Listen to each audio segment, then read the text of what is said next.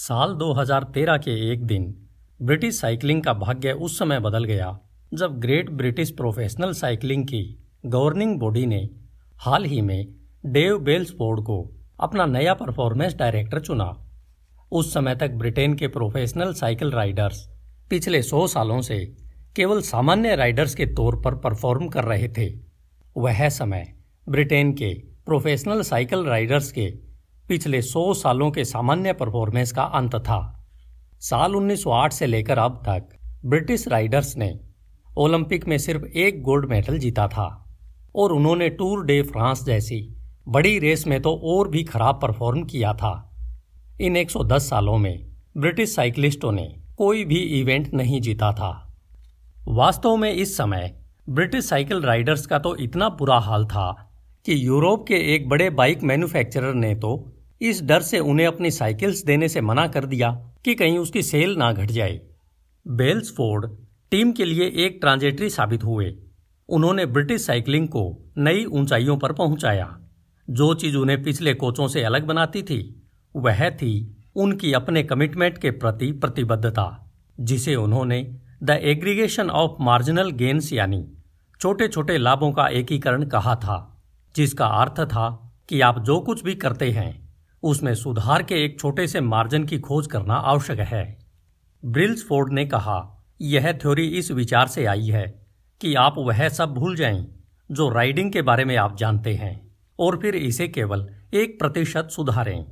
जब आप इन छोटे छोटे सुधारों के रिजल्ट्स को देखेंगे तो आपको बड़ा फ़र्क साफ़ दिखाई देगा। जो बदलाव आप एक पेशेवर साइकिलिंग टीम से उम्मीद कर सकते हैं। ब्रिल्सफोर्ड और उनके कोचों ने छोटे छोटे बदलाव करके इसकी शुरुआत की। उन्होंने बाइक्स की सीटों को और ज़्यादा कंफर्टेबल बनाया व बेहतर पकड़ के लिए टायरों में बदलाव किए। उन्होंने राइडर्स को विशेष सूट पहनने की सलाह दी, जिनमें बायोमेट्रिक सेंसर लगे हुए थे, जो उनकी मांसपेशियों को उचित तापमान तक गर्म बनाए रखें और प्रत्येक एथलीट का बायो फीडबैक ले सकें, ताकि शारीरिक गतिविधियों की प्रक्रिया रिकॉर्ड की जा सके। उन्होंने टीम के लिए विशेष तौर पर सूट बनवाए जो बाहरी ठंड व आंतरिक गर्मी के तालमेल में सहयोग करें। इसके लिए उन्होंने अलग अलग तरह के फैब्रिक्स पर भी काफ़ी प्रयोग किए। वे यहीं पर नहीं रुके ब्रिल्स फोर्ड और उनकी टीम को जहाँ पर भी एक प्रतिशत सुधार करने की आवश्यकता महसूस होती, ऐसी अनएक्सपेक्टेड जगहों में भी इसे जारी रखा।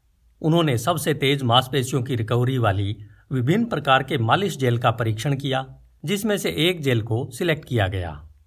उन्होंने प्रत्येक राइडर्स को यह सिखाने के लिए कि ठंड के दौरान हाथों की पकड़ को मज़बूत बनाने के लिए क्या किया जाए। इसके लिए एक सर्जन को काम पर रखा गया। वह हर डिटेल्स पर ध्यान दिया गया। यहाँ तक कि तकिया और गद्दे का सिलेक्शन किया गया, जिसके कारण प्रत्येक राइडर रात को सर्वश्रेष्ठ नींद ले सके। उन्होंने ऐसी सभी जगहों पर ध्यान दिया, जिनकी वजह से परफॉर्मेंस में कमी आ सकती थी, जहाँ पर सामान्य तौर पर किसी का ध्यान नहीं जाता है। उन्होंने इनके जैसे सैकड़ों अन्य छोटे छोटे सुधार किए, जिनके एक्यूमुलेटेड रिज़ल्ट किसी की भी कल्पना से ज़्यादा तेज गति से आ रहे थे। ब्रेल्सफोर्ड की ज़िम्मेदारी संभालने के ठीक पाँच साल बाद, ब्रिटिश साइकिलिंग टीम बीजिंग में साल 2008 में हुए ओलंपिक खेलों में सड़क और ट्रैक दोनों जगहों पर हावी रही, जहाँ उन्होंने उपलब्ध गोल्ड मेडल में से 60 प्रतिशत पर आश्चर्यजनक जीत हासिल की। चार सालों बाद लंदन ओलंपिक खेलों में ब्रिट्स ने नौ ओलंपिक व सात वर्ल्ड रिकॉर्ड बनाए। उसी वर्ष टूर डी फ्रांस जीतने वाले ब्रेडली विंगिस पहले ब्रिटिश साइकिल राइडर बने। अगले साल उनके साथी क्रिस प्रोम ने प्रतियोगिता जीती और फिर 2015, 2016 और 2017 भी जीते। ब्रिटिश टीम ने छह सालों में पाँच टूर डी फ्रांस मैच जीते। 2007 से लेकर 2017 तक ब्रिटिश साइकिल राइडर्स ने 178 विश्व चैंपियनशिप में जीत दर्ज की।